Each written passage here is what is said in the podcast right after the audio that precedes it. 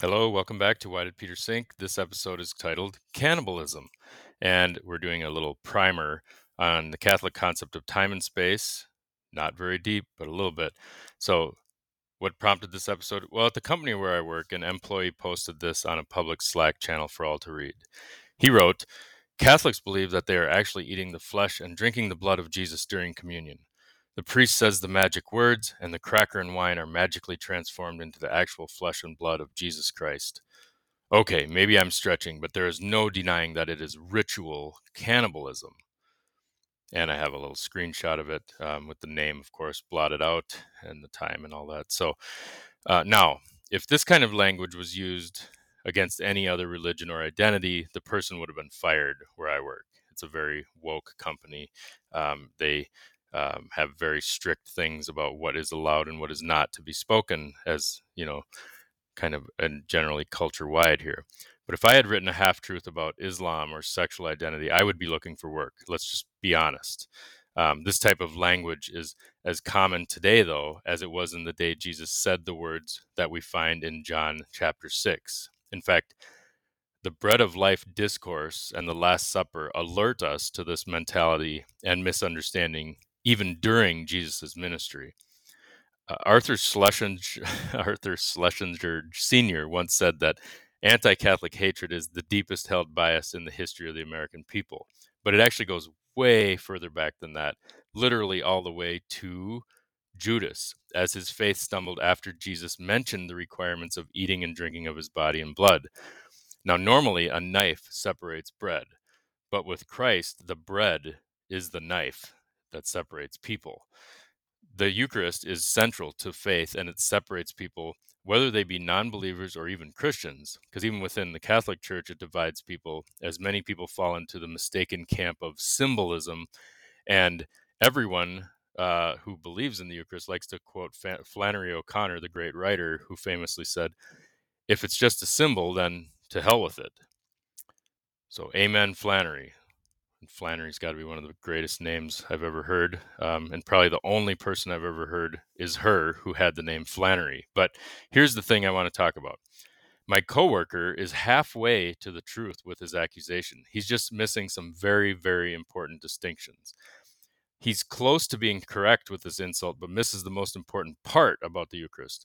Yes, the Eucharist is literally the body and blood of Jesus Christ, but it is the risen and glorified body of Christ not notice that the saying he is risen uses the present tense. Whenever people say that i used to be confused. He is risen? What? He is risen? Well, from the first time jesus mentioned that we must eat his body and drink his blood it has divided people. The attack on the eucharist has been going on since jesus first spoke the words in the bread of life discourse and judas turned away that's even in the chapter itself. It says the one um, who would betray him walked could not take this. Uh, this it was talking about the bread uh, of life, the body and blood. The attack on the Eucharist goes hand in hand also with persecution. If you listen to the last episode where we talked about the martyrs, and it seems to resurface often, um, almost not every time, but almost every time Christians are mocked or violated in the lives of the saints. So here's a quote from what I was reading in the last episode. They accused us of feeding on human flesh like Thyestes and of committing incest like Oedipus, as well as other abominations which it is unlawful for us even to think of, and which we can scarcely believe ever to have been perpetrated by men. Now, these same accus- accusations are happening today. You can hardly go online without hearing that Christians are a bunch of inbred, ignorant fools. And as for the attack on the Eucharist, this has been happening since the first days of the church. Uh, this happened in the Reformation with Luther and Calvin, and it happens now. So, as I said, my coworker was close to being correct. There's just one problem with his insult it's not cannibalism because Jesus isn't dead. So, what my coworker forgot, perhaps willfully, is that Jesus rose from the dead. And this is just such a fundamental error, but somehow people always miss it. Jesus has never been eaten while dead. He was not eaten on the cross after he said, It is finished, and nor was he eaten while he was in the tomb. He was eaten at the Last Supper while he was alive, and he is eaten now after the resurrection. So, never, not once, was Jesus eaten while he was dead.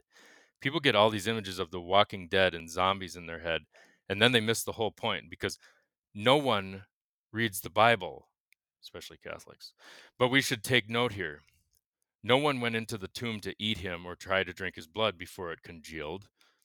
He experienced a very real death on the cross, and no one, not Nicodemus or Joseph of Arimathea, are recorded as eating him on the way to the tomb. No, it happened d- days before at the Last Supper, and it happens in the Eucharist in the Mass.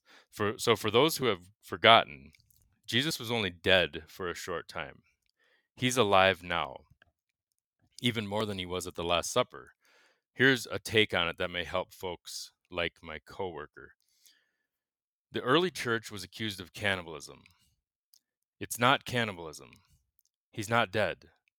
He's alive in glory with power for us. In order to practice cannibalism, the cannibal must kill his victim, and then the cannibal's, cannibal's body converts the dead flesh into his own living flesh. And that's not what happens when we consume the Eucharist. When we receive Holy Communion, Christ remains alive. We don't change him into us. On the contrary, he transforms us into likenesses of himself. We become like him, whom we consume, and in so doing, we become the selves God intended us to be. So I think this is mostly a problem of how we view space and time, because we struggle. We think about it um, in our limited, finite brains, but God lives outside of space and time. And Jesus is God. The Father is God. The Holy Spirit is God. It's three persons in one. The risen Christ lives outside of time and space, seated in heaven. Here's a quote from Jimmy Akin God's life has no end, it's interminable, and that he possesses all of that life all at once in a simultaneously whole manner. He does not experience it moment by moment the way we do. God's life, thus, is not spread out over time the way ours is, meaning that he is outside of time. There's a three part series uh, about the theological view of time and space by Jimmy Akin, um, or there's another one I link to here in Trent Horn podcast talking about it. I'm trying to distill it down a bit here because to understand the Eucharist, the key point is knowing that God, the Creator, lives outside of time and space. And it's critical here, right here, to point out something that is so obvious that almost no one ever points it out. At the Last Supper, Jesus was not dead. I think everybody knows that, but it's worth saying it because we just don't think about it. He was alive when he said, This is my body.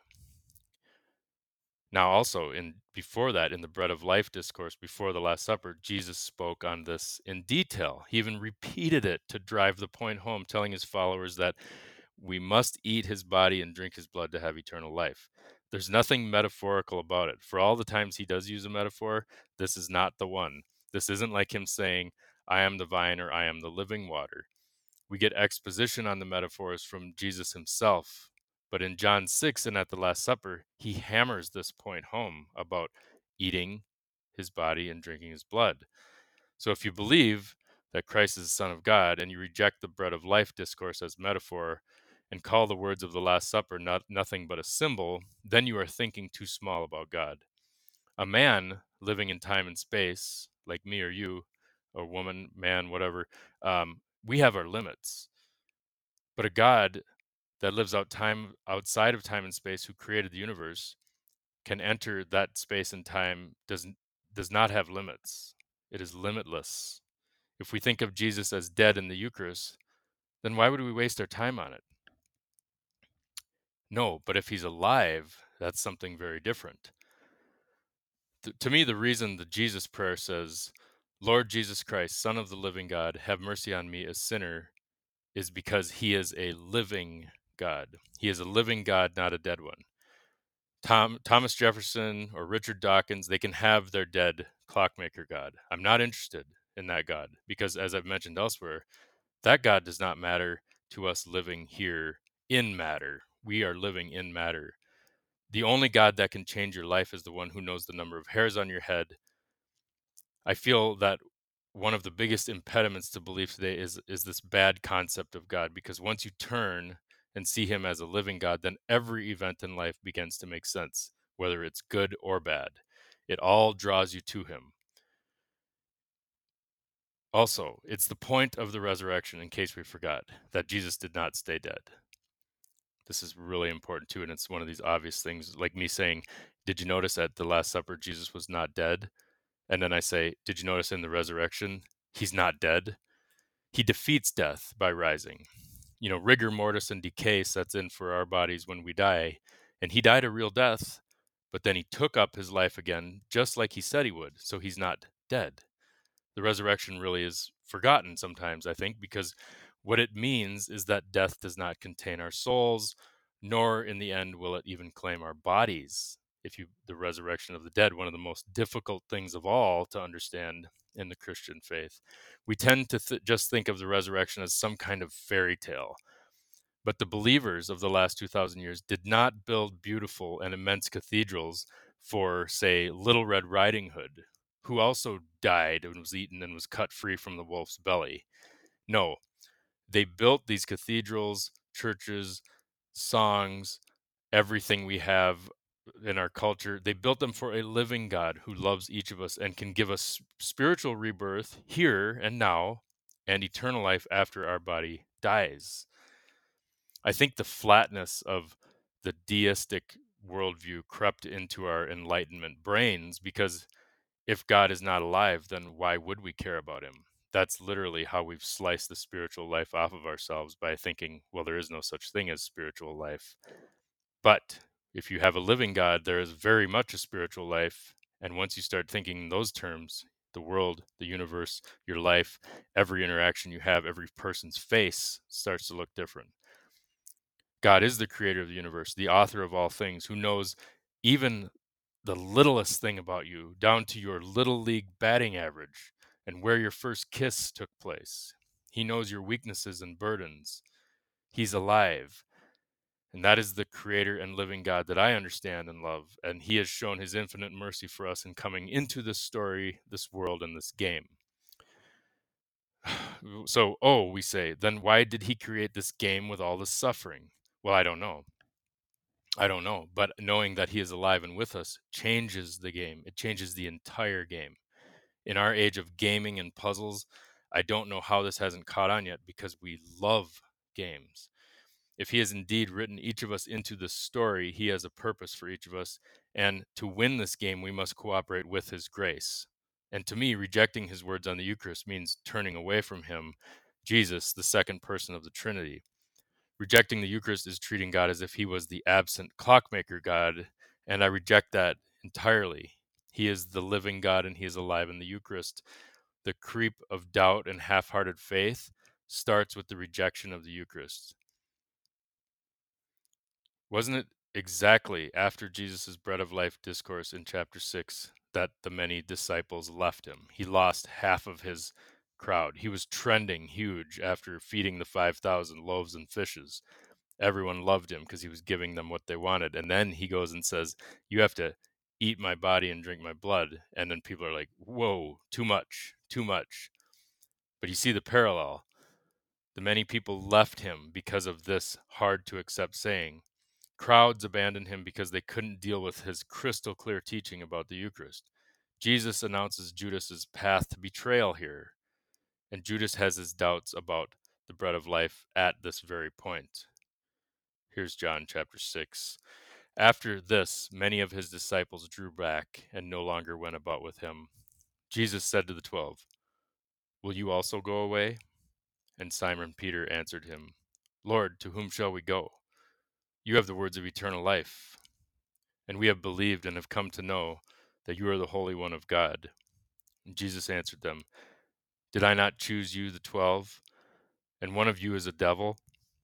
He spoke of Judas, the son of Simon Iscariot, for he, one of the twelve, was to betray him.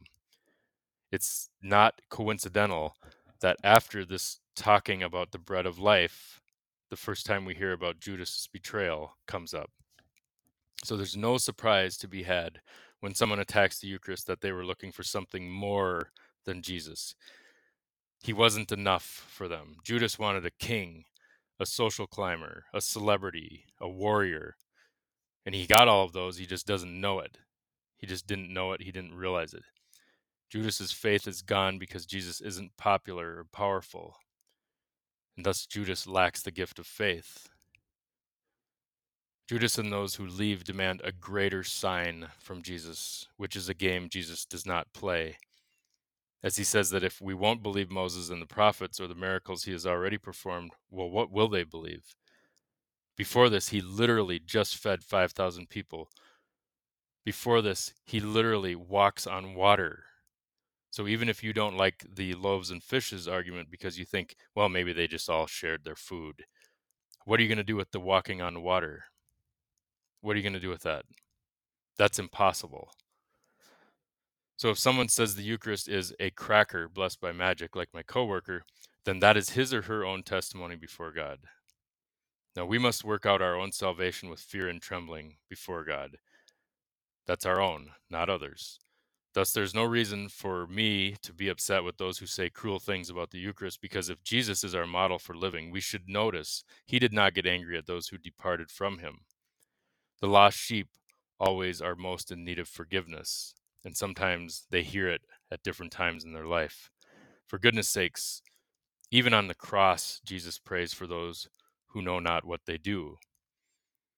He only seems to get sad when they leave, or or when they beat him or mock him or crucify him. He seems to be sad about it. Profaning the Eucharist is the most shameful act we as human beings can do, and yet people do it brazenly, thinking they have overcome God, but they're spiritually cutting off their nose to spite their face. The amazing and beautiful thing is that even after we do all of that to Jesus, he still wants us to come back. He still loves us. I have done all those things to Jesus, denying the Eucharist, denying his divinity, mocking his name. In my own falling away, I said things much like my coworker, and I have crowned Jesus with thorns of mockery, calling his life a hoax, a myth, a fantasy, a crutch. The only hoax, myth, and fantasy in the end became my truth about the world, about heaven and hell. And I was the fraud, not Christ. So going back to John 6, one more thing. Then he asks his next question to the apostles, saying, Do you also want to leave? And that is when Peter shows his faith, where grace floods over him and he submits his intellect and will to Jesus. I've quoted this before, but let's say it again.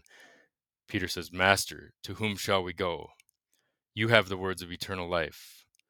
We have come to believe and are convinced that you are the Holy One of God. Now, in my life, I have read those lines from Peter before, and I've heard them before. But there came a night in my life when they were no longer words, but a fact as sure as the sun coming up. I cannot read those lines without feeling like I am there. In this response from Peter, these are convicting lines that cut to the heart. He knows, and he has looked everywhere else, and he knows that Jesus is God. How? I don't know but God knows. And now so do I. So when you put that question to yourself, you'll have to answer it. Do you also want to leave? Jesus asked that question. That's for each and every one of us. Do you also want to leave? What will you say to it? Will you deny that he is the bread of life? Will you follow him? Or is something else your master? All right, that's it for this episode of Why Did Peter Sink? We'll be back soon with another episode. Thanks for listening as always.